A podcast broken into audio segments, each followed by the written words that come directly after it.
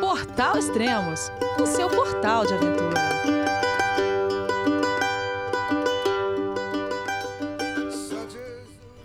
Bom dia, boa tarde, boa noite. Bem-vindo a Extremos, o seu podcast de aventura. Esse é o segundo programa da série Alto Risco. E dessa vez vamos ouvir uma história do fim do mundo de Nelson Barreta. Olá, Barreta, tudo bem?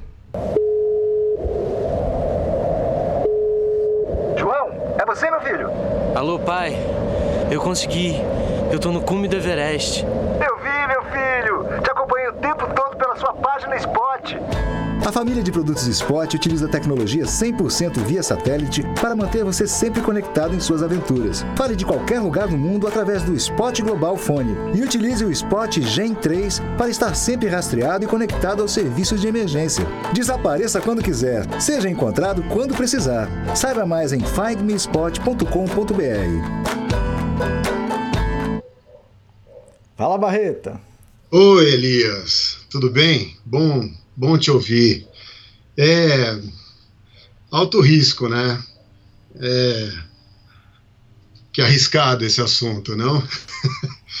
Mas eu, eu pensei aqui alguns segundos sobre a subjetividade do que é um risco, e eu entendi que tem aí envolvido uma probabilidade, um, e está até mesmo conectado ao medo.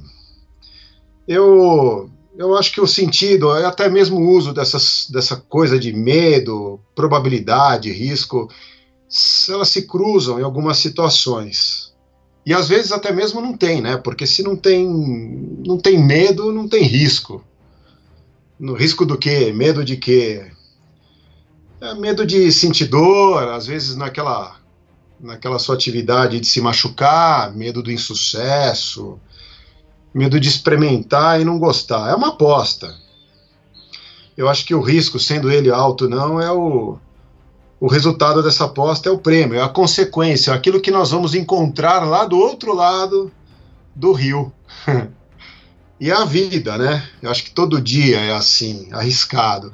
Eu sei que tem pessoas que acham que, que não se arriscam, mas Todo mundo faz isso o tempo todo, inclusive quem acha que nunca se arriscou. Ou teria alguém nunca tomado decisões na vida, né? É a parte da vida, nem sempre necessário. Eu, eu penso que se a pessoa adulta está confortável onde ela se encontra, não tem necessidade de se arriscar. Ou ela não quer tentar, ou ela se acha incapaz, ou percebe até mesmo que o prêmio não vale a pena. Mas por que, que eu falo da, da, da questão do adulto? Porque a parte legal de se arriscar e que eu gosto é a parte que remete às boas memórias da infância, da adolescência. Talvez eu ainda esteja numa dessas fases. é, as crianças, elas são o que eu vejo movidas à curiosidade. Né? Elas experimentam de tudo, todos os sabores, se jogam, caem, se levantam e, descobrem coisas novas todos os dias. São, são os prêmios. O adulto ele tem que ponderar um pouco mais. E quando eu penso naquilo que eu arrisquei, eu vejo três fatores. Onde está esse risco? Quando eu devo arriscar e o que, que eu vou colocar em risco? Bom, Onde está o risco está em todos os lugares, né? No dia a dia. Está no trabalho, no relacionamento, numa aventura, numa atividade ao ar livre. É... E eu sabendo onde está, eu vejo quando colocar em risco, e aí a autonomia que eu falo é sobre o meu tempo, a minha pessoa. Geralmente eu, o Barreta, coloco em risco algo quando eu estou parado e tem alguma coisa me incomodando. Quando eu estou me questionando, quando eu quero ir além. E sabendo que o risco está em todo lugar. E quando eu coloco em risco, eu vou saber o que, que eu vou colocar em risco. E a vida, né? Aqui no Extremos a gente sempre fala tudo relacionado com a vida que acontece lá fora, ao ar livre, quando a gente tem que tomar decisões, num voo, numa caminhada, numa travessia, numa remada, sempre em prol daqueles objetivos, que é alcançar, a gente quer alcançar alguma, alguma glória pessoal. Durante a atividade, durante a sua aventura, os riscos mudam de acordo com os objetivos. E quem impõe isso normalmente é a natureza, é o ambiente, é aquilo tudo que você encontra ao ar livre.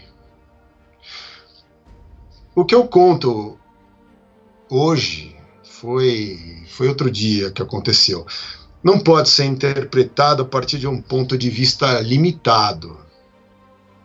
É subjetivo, como o risco é subjetivo. Mas é uma história, um assunto que eu já abordei numa mídia impressa. E hoje eu incluo algo que eu não contei antes, talvez porque hoje tem a minha voz. E é um risco contar o que eu vou contar. Mas por fim, cada um que ouvir, e desde já agradeço a história, então essa pessoa pode dizer se eu fui uma besta quadriculada mesmo, um inconsequente, um arrogante, ou se até mesmo eu fiz alguma coisa de certo e está relacionado ao lugar. Os lugares que nos atraem e que a gente deseja ver de perto, tocar, sentir, de certa forma eles foram apresentados por a história de alguém, por um livro, uma revista, um vídeo, um filme, ou até mesmo estavam no caminho dos nossos olhos. Eu, por conta desse trabalho ao longo dos anos na Antártica, conheci muito a Patagônia. A Patagônia veio antes da Antártica na minha vida da mesma forma que geograficamente ela vem antes da Antártica para quem sai do Brasil. Para nós brasileiros, entre Brasil e Antártica, o mais, o mais curto seria uma linha reta, e nós temos quase isso. E Punta Arenas é um entreposto. É um lugar onde as pessoas param no sul do Chile, aguardando a melhor condição climática para se ir à Antártica, seja de navio, seja de avião, atravessando aqueles mil quilômetros aproximadamente em linha reta, e serve também como um lugar de abastecimento. E por vezes, aguardando um, um clima mais indicado, nós ficamos alguns dias. E Ponta Arenas é muito interessante, né? A cidade mais, mais austral. É a cidade mais ao sul do continente sul-americano. Mais ao sul tem ainda o Ushuaia na Argentina, Puerto Williams, mais ao sul, mas ambos ficam em, em, uma ilha, né, na Ilha Grande da Terra do Fogo. Punta Arenas é, é continental. Ó, é, ó, dá para fazer o seguinte: abre aí o Maps, abre o Earth, e eu acho que a partir de Punta Arenas dá para seguir um pouco, acompanhar a história, porque tá tudo ali visto de cima. Punta Arenas, é, eu, antes do canal do Panamá, que ele foi construído lá no início de 1900 e, 1914, se eu não estou enganado, toda e qualquer embarcação que vinha do nosso Atlântico em direção ao Pacífico tinha que obrigatoriamente passar pelo Estreito de Magalhães.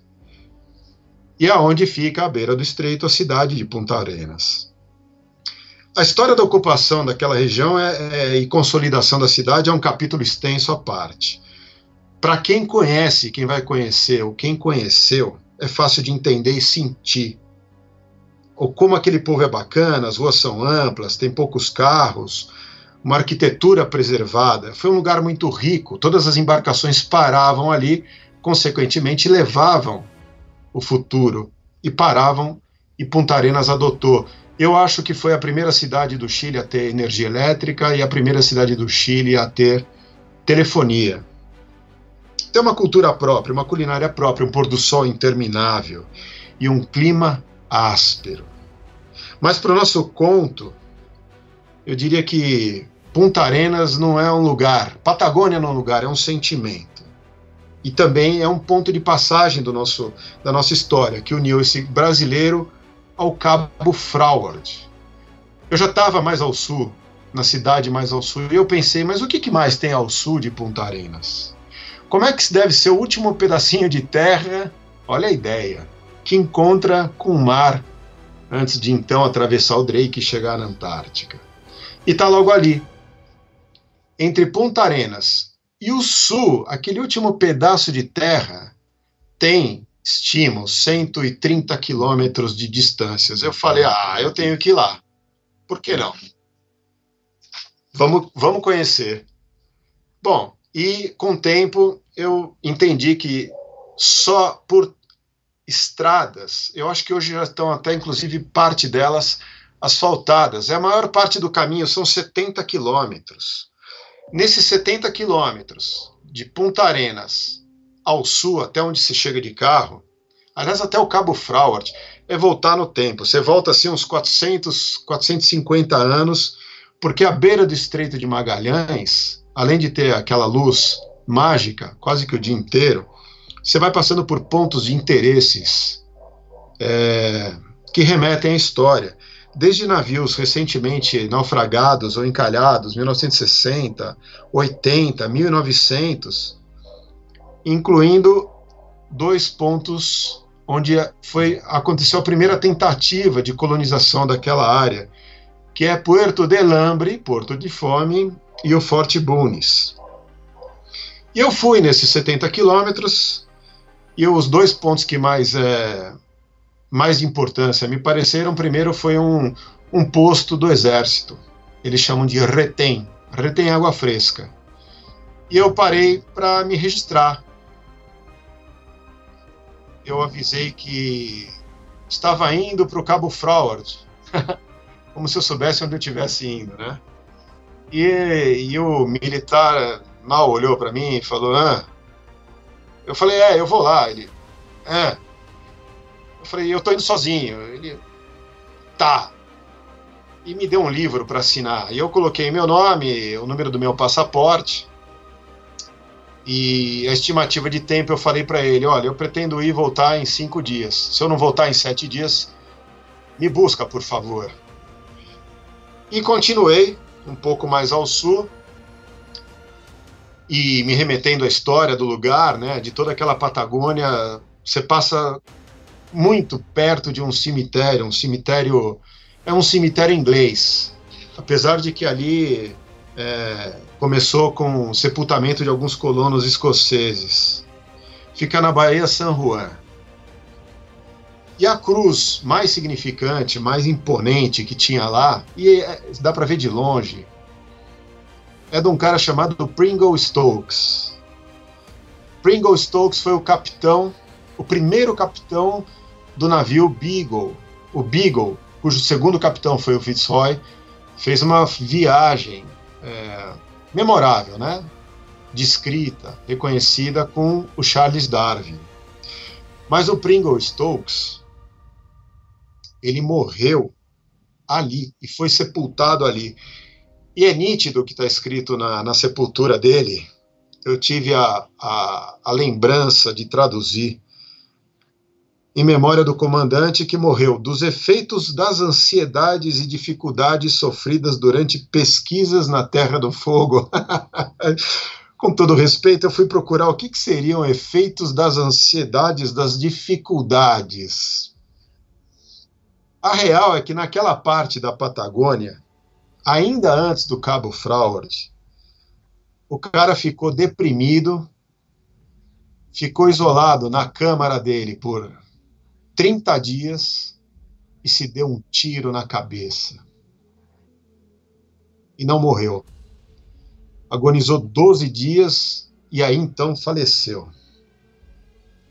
Ah, às vezes eu não sei nem por que, que eu entro nesses detalhes. Mas eu não tomei aquilo como um aviso, eu tomei aquilo como uma marca da minha da minha busca. E do cemitério inglês, 14 quilômetros mais à frente, acaba o mundo. Acaba o mundo rodoviário, né? É uma estrada, eu posso chamar de estrada do fim do mundo, que você vai de carro até ali e acabou a estrada. Não tem mais por onde passar, nem com um carro de tração 4x4, nem se deve ir. Mas me localizando, eu deixei Punta Arenas, segui ao sul pela estrada que vai beirando o Estreito de Magalhães, percorri os 70 quilômetros aproximadamente, parei no posto do exército, me registrei.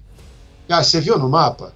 Se você abrir o Maps, dá para ver tudo isso e é onde começa a caminhada. Nesses, nesses anos, nesses 20, 20 e tantos anos de ir da Patagônia Antártica, foi quando, em alguns períodos, eu descobri o Cabo Froward através de pouca literatura e nenhum mapa. E eu cheguei a me lançar numa tentativa de chegar ao Cabo Froward outras vezes. Acho que a primeira foi em 98. E eu parei nessas vezes onde eu considerava um obstáculo intransponível. É onde eu não queria arriscar. Fica próximo à metade do caminho. E uma outra vez eu também nem tentei porque não tinha tempo. Eu sempre considerei que seria uma caminhada de cinco dias. E uma das vezes eu tinha três dias, eu preferi subir o Monte Tarn, que também é uma referência lá de 1820 e tanto. E dessa vez, desse conto, eu procurei alguma pessoa, algum amigo, algum patagônico, algum magalhânico, algum brasileiro que estivesse disposto a caminhar. É uma, é uma aventura, mas, mas eu tive dificuldade e eu fiz algo que eu não costumo fazer e não indico fazer. Eu não indico as pessoas a se arriscarem eu fui sozinho. Não se faz, né? Ou se faz. Eu considerava que eu tinha preparo, eu tinha informação, eu informei sobre o meu itinerário a quem deveria informar, eu dei uma previsão de retorno e eu contava com uma tábua de marés que indicaria para mim diariamente os horários onde a maré estivesse mais alta e mais baixa, porque a estrada segue beirando o Estreito de Magalhães e, como não é um lugar turístico, supostamente o caminho seria beirando a costa. Isso teria é, sofreria influência da maré Eu cheguei nesse lugar onde para o carro e me sentindo preparado, com a tábua de marés na mente, dormi mais um pouco dentro do carro. Acho que eu cheguei cedo demais. Talvez eu, talvez eu tivesse parado inconscientemente para pensar um pouco antes de começar a caminhada. E acordei, acordei já no silêncio que ia me acompanhar então daqui para frente. Eu coloquei a mochila nas costas, fechei o carro e dei o primeiro passo. Parte do, do caminho já era conhecido. Eu tinha algumas referências das vezes anteriores e levava essas referências na memória. Prioritariamente, a caminhada acontece à beira-mar, numa faixa estreita entre o mar e o barranco de terra, já ocupado por aquelas árvores imponentes da Patagônia. Mas essa faixa estreita, né, que eu, eu chamo aqui no Brasil de praia, ali não é uma praia.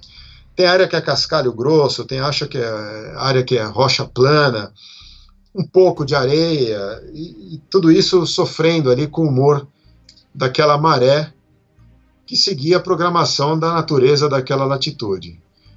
Eu, preparado, achei que tinha feito bem as contas dos horários das marés mais altas, o que ia me limitar a caminhar pela costa, das, das mais baixas que me permitiriam cruzar qualquer lugar com qualquer rio, qualquer que fosse a foz, nos momentos mais indicados. E essa caminhada são 32 quilômetros, que até hoje eu não, não tenho certeza se isso foi bem medido. Mesmo porque não é uma caminhada, não é um lugar turístico, não há uma trilha desenhada. É uma série de baías, e cada vez que você entra numa baía, você olha para o fim dela e nunca dá para ver com a vista. Quando você alcança o fim dessa baía com o corpo, aí sim você vê que o fim era só o começo de outra baía e aquilo não acaba nunca mais. Alguns pontos têm um corta-caminho por cima do barranco, outros pontos do caminho têm a possibilidade de se elevar, subir mais de 50, 100 metros sobre o nível do mar, até como se fosse uma trilha, um corta-caminho, mas eu tenho certeza que esses, esses passos mais afastados da costa eram alguém que foi pego pela maré alta e se viu na roubada e falou: Eu vou inventar uma saída alternativa aqui no meio do bosque com esse tipo de, de piso porcaria, um charco, né? E, e, eles chamam de turba, umedal. É simples, não tem caminho, não há trilha, não foi demarcado, não estava nada pensado. E, mesmo sabendo que o, o Cabo Froward ele foi denominado em 1590, mais ou menos, por um navegador. Claro, esses navegadores nomeavam tudo, e descobriam tudo. E desde então, ou, ou desde 1900 e alguma coisa, esse caminho era transitado, mas, mas não tinha caminho, não era turístico. E, e eu não quero que as pessoas se arrisquem. E nesse momento da conversa, se eu puder te dar um conselho sobre esse Cabo Froward, é não vá. Não vá para aquele lugar. Em dia de sol, no meu primeiro dia de caminhada, as minhas referências eram então Faro São Isidro, abandonado, funcionando à base de um painel de placas solares, uma baía chamada Águila, onde houve uma estação baleeira e ainda se vê um ou outro objeto metálico fincado nas rochas. Uma outra baía que em algum outro tempo da história serviu de base para uma serraria. Eles derrubavam árvores, cortavam, picotavam e provavelmente destinavam para Punta Arenas e ali tinha uma casa. Uma casa bonitinha por fora, mas um clima muito ruim. Eu já tinha passado por essa casa outras vezes, então, e sempre falei: aqui é bom para tirar foto. Cheguei até dormindo lá de fora da casa numa das minhas tentativas, com barraca. Mas eu, hein, aqui dentro não vai dar, não.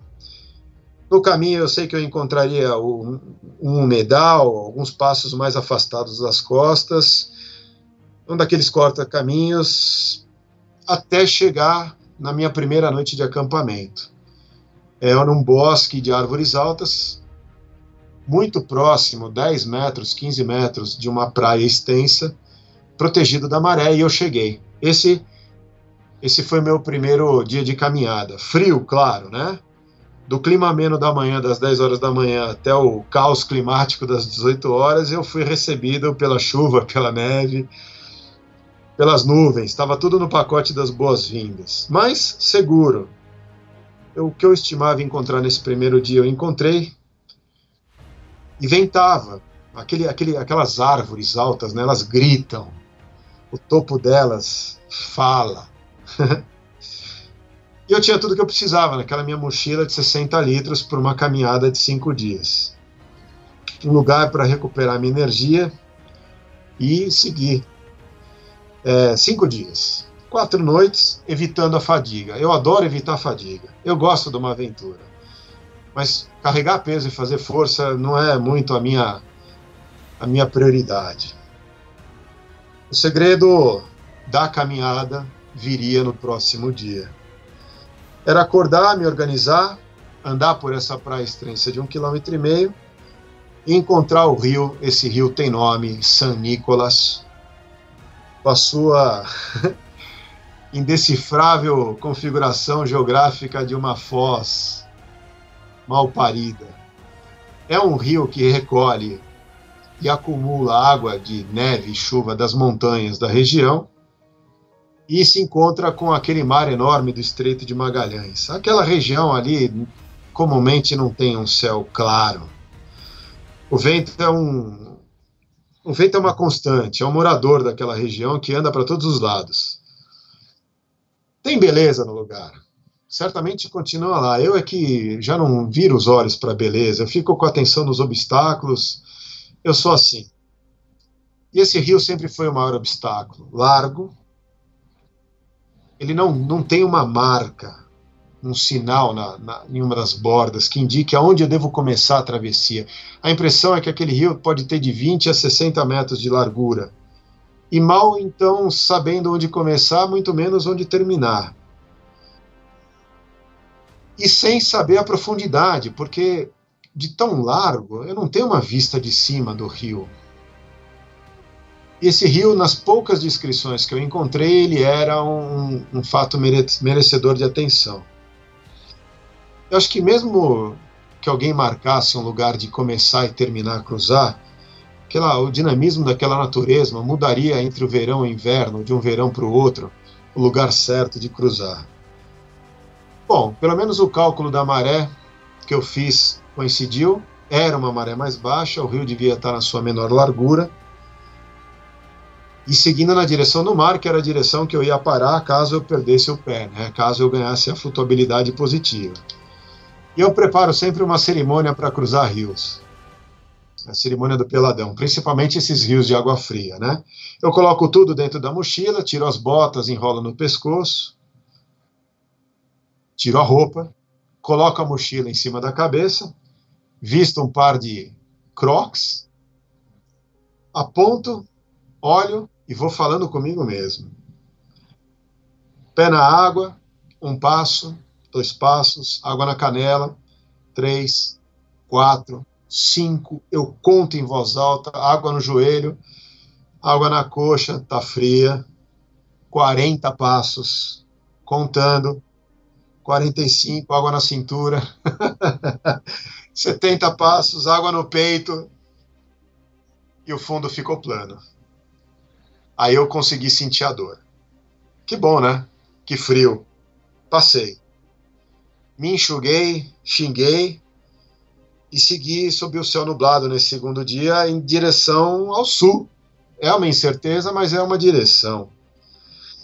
E não tem ninguém para dizer nada, não tinha uma pessoa para me dar uma dica, para eu para eu consultar, a não ser aquele monte de cogumelos da região. Eu sei que na Argentina eles chamam de jau-jau, é comestível, e eu contava com esses cogumelos também como fonte de alimento. Mais três horas de caminhada, eu teria então o segundo rio. Nessa parte eu já tinha alguns mariscos colados, pareciam lâmina de fatiar queijo, e eles estavam grudados naquela rocha molhada. E eu ia saltando entre árvore, entre rocha, e encontrei o segundo rio. Bom, com um pouco mais de prática, eu seria, segui a cerimônia do peladão. Esse rio ele era menos largo, eu não sei o nome dele, mas com menos água corrente, menos turvo, eu tinha até uma, uma ideia da profundidade, parecia até mais simpático. E deu já até para imaginar o sucesso da travessia. E tudo aquilo, apesar de incerto, me parecia muito confortável. Coloquei tudo dentro da mochila, enrolei as botas no pescoço, crocs nos pés, peladão, apontei, contei, senti a água, cruzei o segundo rio. E, de certa forma eu estava feliz. Eu tinha ido longe, eu tinha a sensação de ter vencido os dois maiores obstáculos da caminhada e faltava então, finalmente, o meu último dia de caminhada e eu ia chegar no Cabo Froward. Nesse segundo dia, eu caminhei só quatro horas. Eu até avaliei um pouco a característica da costa no quilômetro seguinte, mas eu calculei que, que deveria acampar ali e no terceiro dia eu deveria ir leve, sem mochila nas costas. Achei um lugar amplo, protegido de vento, mas tinham vários sinais de, de, de raposa que tinha andado por ali saqueando comida, saqueando bolsa de alimento de acampantes. Eu falei, bom, é um sinal de que gente vem aqui. É isso. Eu estou protegido de algumas circunstâncias e me protejo das outras. Com o tempo eu montei a barraca, preparei o circo e fui explorar o lugar daquele acampamento. Fui procurar alguns spots, alguma, alguma beleza única, né? Tirei a tampa da mochila, sabe essa, a, a versão que você tira a tampa da mochila e ela vira uma mochilinha. Coloquei nas costas, confortável, meti dentro uma lanterna, a máquina fotográfica, umas garrafas vazias para completar com água. Eu detesto fazer força e carregar peso, Elias. Então, máquina fotográfica eu levo. Mas todo o resto do equipamento eu vou leve. Dentro do que é o risco. Para isso, para ir leve, eu assumi que apesar do lugar, daquela Patagônia ser de clima frio, eu ia levar pouco abrigo, um saco de dormir e uma barraca leve para condições de temperaturas de verão. E para evitar calor era só eu me recolher antes da, da grande noite. E me achando explorador entre as ramas daquelas árvores que embaraçam todo lugar, eu fiz a proeza de deixar um galho entrar no meu olho direito e rasgar minha córnea. Ai, na verdade, deve ter sido um arranhão de leve, mas ardia tanto, doía tanto, lacrimejava, e eu me preocupava que eu achei que tinha rasgado a minha córnea. Como é que alguém pode ser tão estúpido para acertar um galho de árvore com o próprio olho direito? Eu não podia me machucar ali. Eu não podia sequer perder um olho. Sem um olho não dá nem para ir para frente, nem para ir para trás. Eu ia cair, eu não ia ter profundidade de campo. Olha, incomodou. A pulsação aumentou. Bom, eu eu tava caolho, mas eu segui com o plano de dormir ali. Eu pendurei um saco de comida a dois metros do chão e fui dormir acreditando na teoria que eu acho que uma vez eu li que a córnea é a parte do corpo que mais rápido cicatriza. E tá, e tampei o olho e fui dormir e o dia seguinte chegou. Eu estava protegido dentro do bosque, era o meu terceiro dia e o grande dia de chegar no Cabo Froward. Eu não tinha tanta percepção de como estava o clima fora do acampamento. Eu nem pensei nisso. O olho rasgado já não ardia tanto, mas o couro do corpo, esse sim, né? esse sentiu o frio do fim do mundo. E eu deixei para lá, deixei aquela remela pegajosa de, do olho durante a noite que foi produzida ali, ali mesmo me alimentei, preparei a minha mini mochila, a tampa da Versan, organizei o acampamento acreditando que eu sabia organizar um acampamento contra raposas e, e fui atrás do meu objetivo, que era chegar no fim do continente e voltar seguro para aquele acampamento. E a minha estimativa era de 20 quilômetros. E dei os primeiros passos, saí do bosque. Eu fui generosamente presenteado com toda a graça da Patagônia. Frio, chuva, vento e neve eu conheci a neve que cai de lado. Bom, dentro de todas as incertezas que eu tinha desse último dia de caminhada até chegar no sul, essa era o balaio, esse era o pacote das certezas. E eu fui, molhado, caminhei entre as pedras, saltei, agachei para desviar de árvores, são troncos centenários que naquela faixa estreita entre o mar e o barranco acabavam caindo e de tão altos a copa dessas árvores encostavam no mar. E, e apesar de ser daltônico, deu para ver bem ali aquele verde das algas do mar se misturando com o verde do musgo do costão de rochas e eu fui me deparando com alguns pedaços de fitas azuis e laranjas, como se fossem sinais do caminho. Eles estavam pendurados sutilmente alguns galhos, indicando que aquele seria o caminho. E não tinha nem outra possibilidade, não tem para onde escapar. É aquela faixa estreita de costa, calculando que a maré vai viver eternamente baixa, e você seguir na sua penitência. Foi uma penitência dura para um caolho no fim do mundo. E ali, com o olho esquerdo mesmo, entre as nuvens, eu dei uma esticada no pescoço e vi a Cruz de los Mares. Uau! Se a Cruz de los Mares estava lá, o Cabo Fraord estava embaixo dela. Eu tive o contato visual com o fim do mundo. Já estava vivendo nele. E aquilo foi incentivo para seguir aquilo que faltava, e faltava, Elias.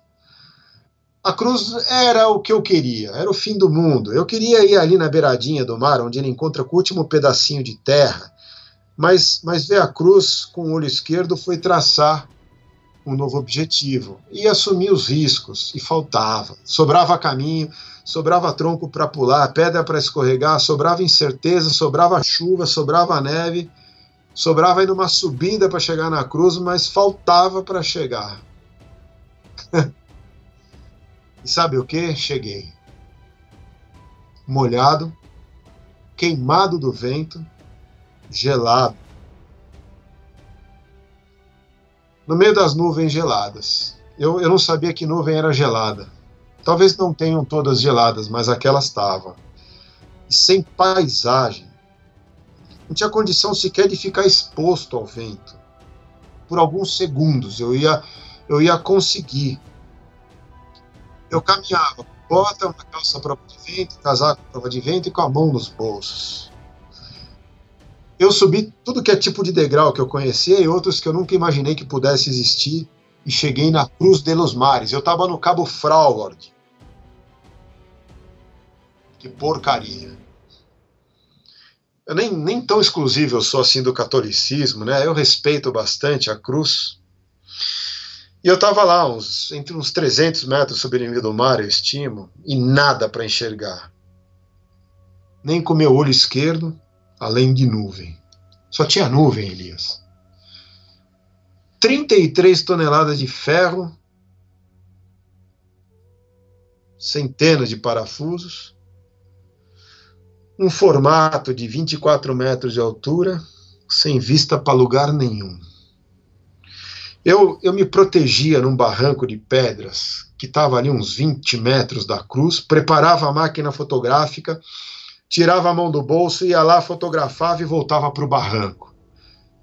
Eu acho que eu fiz isso umas três vezes. Eu tirei umas quatro fotos e fiz um vídeo bunda de 20 segundos. Eu não sabia o que pensar disso. Eu, eu achava que estava sempre arriscando alguma coisa. Mas a partir dali, dessa metade do caminho, do meu primeiro grande objetivo, eu descobri que, que era muito mais do que eu estava arriscando. O cume da montanha, ainda que essa seja uma montanha plana, é a metade do caminho. Sem o menor interesse em olhar para trás, eu deixei a cruz, que para mim, naquele, naquele momento, simbolizava frio, vento, penitência. E comecei a voltar pelo mesmo caminho, tentando ser feliz, sabe? era o que eu tinha à volta. Tentativas anteriores em, em anos diferentes, os últimos dois dias e meio de incertezas, a cruz, e o que eu tinha ainda era a volta. Segunda metade do caminho, estimei mais 10 quilômetros de distância e segui com a cabeça baixa, tomando agora uma outra onda nas coxas. Tive que esperar alguns minutos é, a maré se comportar porque não tinha um caminho por terra. E olha, eu alcancei o acampamento intacto, o acampamento intacto, né? Eu tinha cãibra até no ouvido esquerdo. Eu estava bem, é, foram 11 horas de, de caminhada e, e, foi bacana chegar e ter o acampamento intacto. O clima continua aquela lamúria, parece até mesmo que piorou horroroso. Mas na barraca à noite era garantia de descanso. E, e seria essa noite e mais uma noite para então chegar no meu carro de volta e poder, sei lá, ser feliz, contemplar, achar que eu tinha conquistado então o fim do mundo. Eu fiz é, os cálculos de novo da altura mínima das marés para escolher a hora de começar a caminhar a volta a partir desse quarto dia. E com isso eu cruzaria, segundo os meus cálculos, às 8 horas da manhã o primeiro rio e às 11 horas da manhã o segundo rio, e seria caminhar. O olho já não incomodava mais, realmente aquela teoria de que ele cicatriza rápido parece que se confirmou. Eu nunca, na verdade, estudei sobre isso, mas eu preferi acreditar que cicatriza rápido.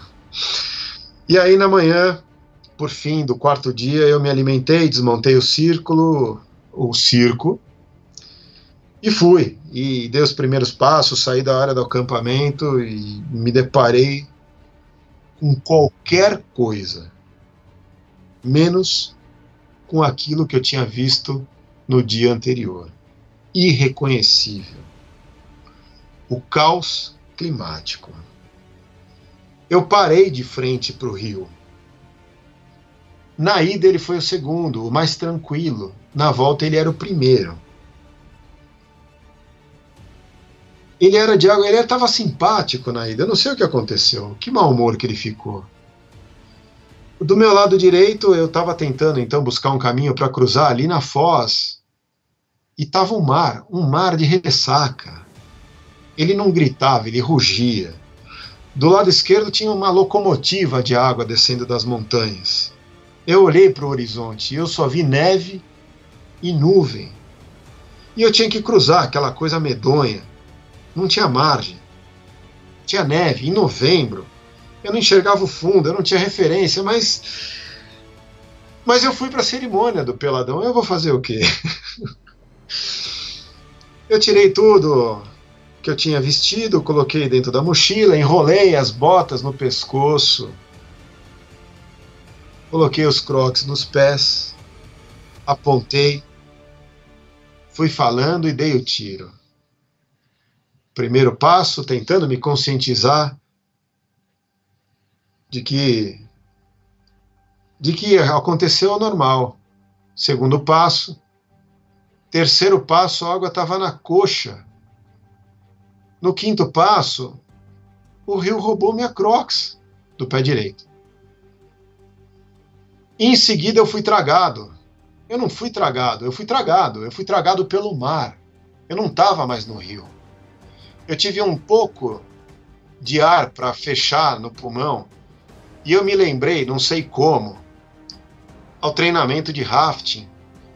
Se transforma num tatu bola quando você tem alguns obstáculos no rio que o próprio rio vai te jogar para fora. Mas eu não tinha um rio para me jogar para fora. Eu acho que eu estava no mar, eu estava na foz e eu não tinha ar. Eu devo ter dado uns dois ou três capotes e eu tinha que esticar a perna, eu não sentia os pés. Eu não tinha mais a minha crocs. E eu senti pela coxa alguma resistência e me lancei para fora da água.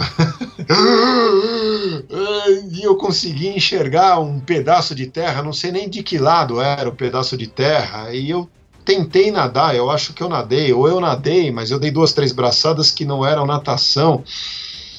E eu passei muito perto da margem, o suficiente para tentar esticar a perna e eu consegui rastejar. Na verdade, eu não consegui rastejar. O mar ou o rio ou a foz tiveram pena e me jogaram para fora. Olha, a admiração que eu tenho por aquela natureza tamanha que nunca passaria pela minha ideia que ela pudesse me, me jogar numa situação daquelas. Eu não tinha mais nada. A única coisa que veio foi a solidão. Depois veio o silêncio. Eu sei que estava frio, mas eu senti o calor como se fosse a última sensação que eu fosse sentir. E eu, eu, se eu tivesse, se eu quisesse viver, eu ia ter que pensar. E eu pensei, Elias. Eu pensei, puta merda. Olha o que, que eu consegui fazer. Eu coloquei as mãos na cintura Eu coloquei a mão na cintura e eu olhei para o fundo, eu olhei para as montanhas, aquelas que eu não via. Aí eu olhei para o horizonte do mar e ele rugia e eu pensei, então é. Caramba, é assim que se morre. Eu devo, eu devo muito esse momento. Eu, eu não seria esse contador dessa história se não fosse pelo que veio a seguir. E aqui entra aquilo que eu, eu não contei antes. Eu tinha um relógio no pulso. Eu tinha um par de botas enroladas no pescoço pelos cardaços que estavam amarrados. E o pensamento foi: não, assim não. Se eu morrer aqui de frio, alguém vai me encontrar pelado, com um par de botas enrolado no pescoço, vestindo um relógio. Não, eu não quero. Eu vou vestir meu par de botas e vou caminhar sem parar. Eu vou caminhar sem parar até chegar até chegar em lugar nenhum. Eu não ia chegar em lugar nenhum pelado, sem lanterna, a mais de 12 horas de qualquer lugar, com outro rio para cruzar. Ao invés de ser encontrado pelado aqui com o relógio no pulso, eu vou ser encontrado mais para lá. Eu sequer consegui encaixar os meus pés nas botas. Eu tentei. E veio uma sensação curiosa que me pegou de jeito. E me fez falar para o meu companheiro que, meu amigo, a situação não está legal. Aliás, eu não precisei falar, ele, ele percebeu, ele sabia. E descalço mesmo, eu pensei em dar uns passos ali pelo cascalho e ir até dentro do bosque da outra margem. Tava logo ali, e eu sei que o bosque está protegido, de certa forma, do vento. Logo depois daquela faixinha estreita de, de cascalho. Foi, foi rebalancear o corpo para dar o primeiro passo e ele me incentivou. Cara, dá uma olhada antes, uma última olhada para o mar. Medonho. Bah! Eu olhei, né? eu franzi a testa, enruguei as bochechas e eu achei que eu tinha visto o amarelo daquela versão ali balançando, sabe? Flutuando que nem salsicha logo embaixo da superfície da água do mar, como se ela tivesse tentando se flutuar, mas não era. Mas podia ser. O que, o que mais podia ser um amarelo flutuando com uma, pon, uma ponta telescópica de bastão para fora da água? Era minha mochila bem que o cara falou. Eu falei, meu, só, ele só não falou que eu ia ter que entrar de novo na, no mar. Eu acabei de fugir do mar, mas eu tinha que entrar. E eu dei dois, três passos, sabe aquela linguagem corporal, tipo um jeca, levantando os braços pelo cotovelo, como se eu pudesse aliviar o peso do corpo embaixo dos pés para não sentir as pedras quebrando a minha sola congelada. Eu saí das pedras, eu tombei no tombo do primeiro desnível no mar, eu dei uma abraçada, uma ofegada, um suspiro, eu alcancei o bastão pelaquela ponta oposta, né? não a que a gente segura com as mãos. E eu puxei a mochila. Eu procurei então na direção da praia onde dava pé, saí da água e chorei. De novo. Aí eu pude então sentir o frio que era era meu direito no calor daquele momento. Eu me ajeitei de novo, retomei o balanceio do corpo e por fim eu fui carregando a mochila para dentro do bosque, como eu queria ter antes ido, dele me incentivar aquela última olhada para o mar.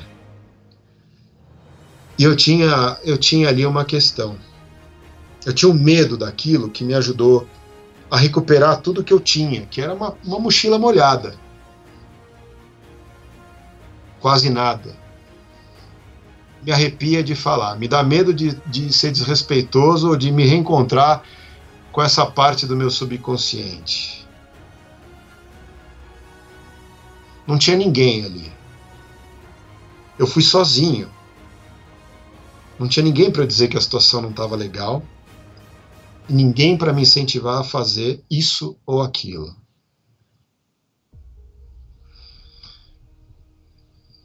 Meses depois, eu li e encontrei sobre o que dizem em inglês The Third Man Factor. Se eu fosse traduzir, seria o fator terceiro homem. Isso isso está descrito em causos contados por pessoas que experimentaram alguns tipos de traumas, momentos limites de, de cansaço, exaustão no mar, em escalada, piloto, sobrevivente, gente que sobreviveu para contar sobre uma, uma presença, de certa forma, benigna, que deu direção alternativa para o momento, para o caminho que estava indo para o lugar errado. E esse nome, esse, esse termo, ele foi, ele foi dado pelo escritor é, eh, T.S. Eliot, num dos seus livros. Eu já tentei ler alguma coisa do, do T.S. Eliot, mas eu não entendi nada. Mas isso eu entendi. E ele se referenciava pontualmente nas experiências que teve em 1916 o Shackleton, o Crean e o Worsley, quando eles fizeram a última travessia do glaciar deles. Eu nunca soube com quem eu tentei falar ou se aquilo era um mecanismo mental de sobrevivência. Eu não quero ter que sentir, que, que eu não quero ter que sentir isso de novo. Eu não quero. Bom, mas eu tô. Onde é que eu tô? Eu tô no bosque. Eu tô no bosque. Eu, e no bosque eu tentei recuperar eu tentei recuperar alguma coisa, não sei o que. Ali, aquelas árvores altas, elas, elas me davam conforto e até mesmo uma sensação de segurança. Era um pouco mais escuro, claro, é um bosque fechado, em relação à praia, mas eu acho, eu só acho, não, não consigo afirmar que, que não chovia lá dentro, que não, não ventava tanto quanto lá fora. Eu tinha água impregnada em tudo. Eu me encostei num, num, num tronco de árvore caído e fui abrindo a mochila e conferindo o tamanho do, do problema. Eu separei de um lado, do meu lado ali, o que estava molhado e dava para ser torcido para tirar um pouco d'água, e do outro lado o que estava seco. Né? O lado que eu escolhi para colocar as coisas secas ficaram vazio. Perdeu.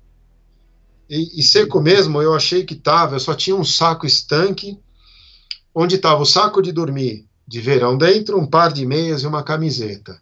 Eu acho que aquilo deve ter dado alguma flutuabilidade para a mochila. E isso era o que ia ser a garantia da minha próxima noite. Onde é que, onde é que fosse que eu, que eu ia passar essa noite, seria o mínimo de conforto, ao menos psicológico.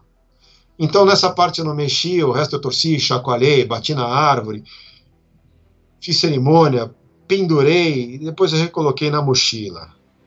Torci as palmilhas das botas, torci aquele calcanhar da bota para escorrer um pouco de água, consegui vestir as botas. Eu estava igualzinho, assim, visualmente falando, alguém pronto para caminhar, só que eu estava molhado. E a mochila estava mais pesada por conta da umidade, por conta da água acumulada. E a única certeza que eu tinha é que meu cronograma estava atrasado. Eu tinha um outro rio para cruzar três horas depois. E eu tinha a maré ainda para enfrentar, agora atrasado. Eu estimei o tempo e eu acho que até dava ia ser três horas de caminhada. Eu falei, se eu caminhar rápido, eu chego em duas horas e meia. Era só caminhar, é o que eu sei fazer, Elias. E eu fui. Eu fui caminhando a uma música, a um ritmo misto da água dentro das botas, com o som da água dentro do ouvido. E cada passo que eu dava era um, era um dado que eu tinha para aquela conta matemática de que se eu tivesse caminhado pelado, eu ia chegar em lugar nenhum naquela minha conta silenciosa as variáveis que eu tinha de frio, de vento, de terreno e neve, eu considerei, eu não ia chegar. Bom, e voltando do mesmo jeito que na ida, eu não enxergava a próxima curva de cada baía, eu não enxergava na volta, até que eu cheguei em duas horas e quase três horas naquele rio que eu considerava então o segundo e último maior obstáculo. Mais largo, mais assustador, sob as mesmas condições de clima horrendo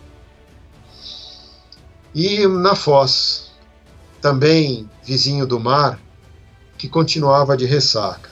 Eu não tinha o que pensar entre ir ou não ir. Já não era mais uma questão de se colocar em risco ou não. O foco foi na avaliação de aonde eu começo a travessia e aonde eu termino essa travessia.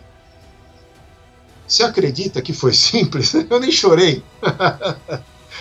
Claro que eu, eu, fui dominado né, por pensamentos diversos. Eu avaliei as possibilidades que eu tinha e se resumiam a uma única. Atravessa esse rio. E fui, em dois minutos de sensações. Fiz a cerimônia do peladão. Do outro lado, cheguei, não chorei, me enxuguei, vesti a roupa, segui e caminhei que é o que eu sei fazer. E cheguei de novo. Não sei se eu gostaria de ter chegado ou não, mas antes do sol se pôr, numa das baías que tem aquela casa que antigamente foi a base para uma serraria. Aquela coisa medonha, horrenda. Seguir caminhando noite adentro era uma possibilidade, mas Aí sim veio o pensamento de quando não arriscar, chega de potencializar risco. Dorme na casa. Sabe aquela casa bonita por fora e um, um susto por dentro? Era horrível aquilo. Eu sempre pensei, nunca vou passar dentro uma noite numa casa dessas. Bom, engoli a seco cada palavra do que eu disse antes da minha vida e fui para dentro daquela situação perturbadora. Eu sei que as pessoas que passaram por ali tiveram a intenção de rabiscar as paredes de dentro da casa com mensagens positivas, ou registrar a passagem por ali com data, ou até mesmo avisar olha, cuidado com o rio, cuidado com a raposa. Mas eu acho que o resultado daquilo tudo gerou nada mais do que um ambiente perturbador. Bom, enquanto deu, eu enxerguei o que eu quis. Eu procurei ver naquilo tudo uma casa. Eu entrei, organizei um pouco dentro da casa, varri com os pés, juntei os galhos de árvore ali do lado de um fogão a lenha. Abri a mochila, pendurei tudo na crença de que aquilo pudesse secar. E como não secava, eu tentei fazer fogo no fogão a lenha e só serviu aquilo como um defumador. E o ambiente era pesado. Eu tentei minimizar aquela sensação. Eu falei, vou dar uma volta na casa, vou ver tudo que tem em volta da casa. Depois eu pego a minha lanterna e vou entrar em todos os cômodos da casa para desmistificar, incluindo o sótão. E aí talvez eu me sinta confortável ao ver que não tem nada. E não tinha nada. Mas quando eu terminei de percorrer toda aquela área, a casa, eu achei que eu não, não devia ter olhado aquilo tudo. Talvez fosse melhor não ter explorado. Sabe aquela. Dentro da situação de segurança, a ignorância protege, mas era o que eu tinha. Ainda com algum calor no, no corpo, eu, eu tampei algumas frestas da casa. Eu jantei a única sopa individual de caneca que eu tinha eu fiz um autorretrato dentro da casa. Vesti a minha camiseta seca e o par de meias. E antes de esfriar o corpo, antes de anoitecer, eu entrei dentro do saco de dormir para temperaturas de verão. Abracei minha lanterna e eu fui dormir. E anoiteceu. Acho que foi isso. E anoiteceu e umas nove horas da noite alguém bateu com uma pedra num pedaço de vidro que sobrou de umas janelas da casa três vezes. Imagina o estado que eu acordei. Pá! Hã? Quem tá aí? Oh! Por quê? Por quê? Mas por quê? Eu acendi a lanterna e é óbvio que eu não vi nada. Ninguém respondeu. E aí eu senti frio. Eu, eu queria dormir, eram nove da noite. E eu tentei de novo dormir. Eu acionei quatro daqueles aquecedores químicos de emergência que eu, que eu tinha ainda e aos poucos, por cansaço, eu voltei a dormir. E por mais longa que seja qualquer noite dessas de escuridão, ela sempre encontra o dia. Amanheceu. Eu só tinha que organizar a mochila, tomar o meu único chá que restava e caminhar. Nevava ainda, né? Mas tá bom, tinha uma luz bonita no céu, eu estava chegando mais ao norte. Eu agradeci eu me despedi, eu me despedi da casa, me deu até vontade de rabiscar a parede com algum pedaço de carvão, mas entender agora aqueles rabiscos todos já estava de bom tamanho. Eu segui meu caminho na crença de que não tinham mais obstáculos. Bom, pelo menos não os rios com aquele tamanho considerável para me provocar problemas, né? E tinha, tinha. Resultado da tempestade dos dias anteriores, eu ainda cruzei o que na Rida eram três rios pequenos, eh, viraram rios grandes na volta. Tive que me equilibrar ainda sobre árvores, tive que tirar a bota, as botas e as calças, calças ou calça, eu nunca sei qual que é o plural, mas eu fiquei pelado. Eu já não tinha mais cueca e, e eu atravessei. Eu passei por todas as baías, uma a uma, passei o farol, faro São Isidro, e eu cheguei no carro com a bateria descarregada. Aí eu sorri, né? Ou eu ri, um dos dois, eu não lembro, não me importei. Apareceu uma família e o patriarca da família emprestou a bateria do carro dele para fazer um, um puente, né? Uma, uma chupeta. Eu sempre ando com um cabo de chupeta no carro, reuni as baterias, liguei meu carro e voltei para o norte. E no caminho de volta a Punta Arenas, eu parei no posto do exército, no Retém Água Fresca, e fui registrar minha saída. E o militar foi muito simpático, né? Ele Ele, eles sabiam que eu, que eu tinha ido. Ele não comentou nada, mas ele cogitou que eles iam me buscar em dois dias. Eu não entrei em detalhes. Eu confirmei que foi uma experiência dura, forte, mas que não era para tanto, mas era. Ainda pior, nos 70 quilômetros até Punta Arenas, eu vi que o estrago foi muito maior. Talvez porque ali tivesse alguma estrutura de estrada, e a estrada, o mar invadiu a estrada e, e realmente causou um estrago. Ali na natureza não tinha estrada para estragar, mas foi um estrago. Eu estava estragado, foi um grande desastre. E eu saí, agradeci a atenção do militar e voltei para o carro, tentei amenizar. Pelo menos eu tentei amenizar a mim mesmo. E ali, na mureta, ao lado do carro, tinha uma senhora. Eu não sou de julgar pessoas, mas num, num breve, numa breve avaliação pelas vestimentas e olhar e pelos traços né, da, da face, me pareceu alguém local, ou descendente, ou talvez descendente de um primeiro dos habitantes da região. Ela sorriu tudo que o guarda não sorriu, ela sorriu e eu sorri. E ela, ela disse: Dejaste tu alma en el sur, não? E eu, eu troquei o sorriso da minha cara. Como assim eu deixei a minha alma no sul? Eu troquei o sorriso por uma, uma, uma regalada nas minhas sobrancelhas. E, e com o olhar e com um sinal com a cabeça eu agradeci, qualquer que fosse o pensamento dela, mas o que, que ela sabe sobre onde está minha alma, onde não está minha alma? Eu nem sei se é alma eu tenho. Bom, eu devo ter, né? Afinal de contas, eu sofri.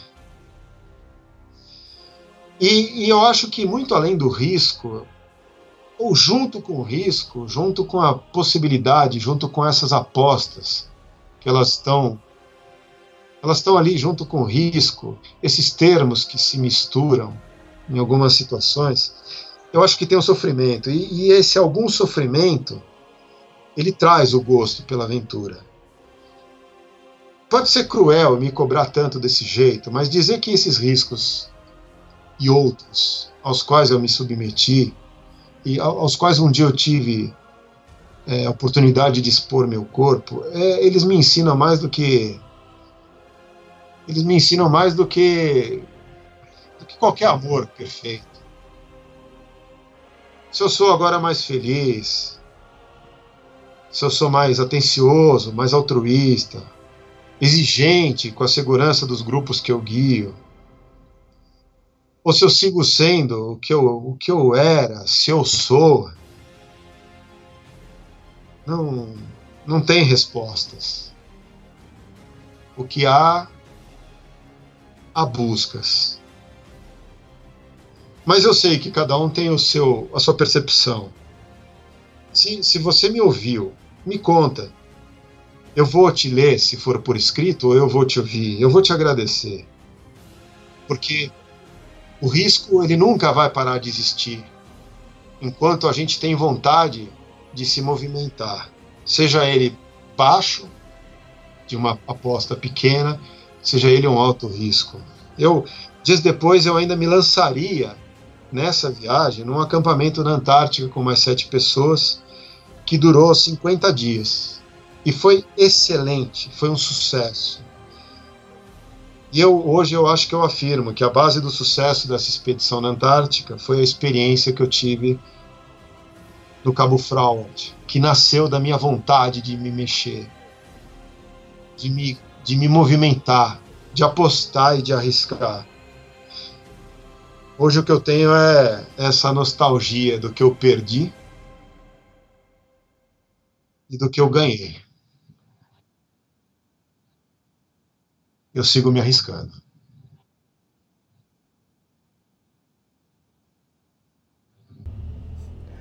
Fantástica história, Barreto. eu acho boa, que eu me arriscando Ai, como eu falo, eu acho que além de falar demais, eu caminho. Muito bom. Eu acho que você deu a senha aí pros, pros aventureiros, pros amantes de, de uma grande travessia. No meio do, da, da sua narração aí, da sua fala, você falou, você falou pra todo mundo: não vá. Tá dito. tá dito. Tá dito. Mas você pode discordar. Eu, eu gosto de pessoas que discordam e apontam o dedo para mim. Mas se por acaso você me escrever pedindo um conselho, nem escreve, não vá. Fantástico. E eu lembro de uma dessas vezes, acho que talvez nessa última vez, você tinha. Talvez entre outras pessoas, você também tinha me convidado. Pô, eu perdi, hein? Ou escapei, talvez. É, eu sempre penso em você. É, mas eu não penso coisas boas. Na verdade, na verdade, as, acho que as piores ideias, ou as ideias que podem ser pior de resultado que a gente tem, a gente normalmente tem essas ideias quando nós estamos numa situação muito confortável, né? É claro, eu vou te convidar para passar frio e fome, ou colocar sua vida em risco quando eu estou em casa, depois de tomar um banho, prestando atenção em alguma coisa interessante, no conforto da situação. Então eu sempre penso em você. Como é que eu posso convidar ele para fazer alguma coisa comigo e que não vai ser boa, mas que o resultado é garantido, né? Fortes emoções e história para contar. Porque quando a gente está naquela situação horrível, a gente não pensa em se colocar numa situação pior ainda. A gente pensa numa situação melhor. E assim segue, né? esse ping-pong de pensamentos entre situações boas e ruins. Fantástico. Ah, e você que escutou até aqui, é, de alguma forma, no Spotify, SoundCloud, no Instagram, onde a gente vai postar é, o anúncio desse podcast, comente, deixe seu, seu comentário, diga o que você achou, manda uma mensagem para o Barreta, que a gente vai responder. Manda sim. Se ficar com vergonha dos palavrões, pode mandar direto para mim. Assim o Elias não precisa ler. Mas tudo bem, eu aceito. Fantástico, Barreto. Obrigado e até uma próxima aventura. Olha, meu camarada, eu que eu que agradeço. É, é bom poder falar. Eventualmente alguém ouve e alguém me dá alguma dica. E você sempre fala para mim, quando a gente termina um contato, um telefonema, até a próxima aventura. Eu quero que essa próxima seja é, real, para que a partir dela a gente possa produzir alguma coisa virtual, daquelas horrendas. Tipo, é isso. Muito obrigado e um grande abraço, Elias. Abraço, até mais. Tchau, tchau.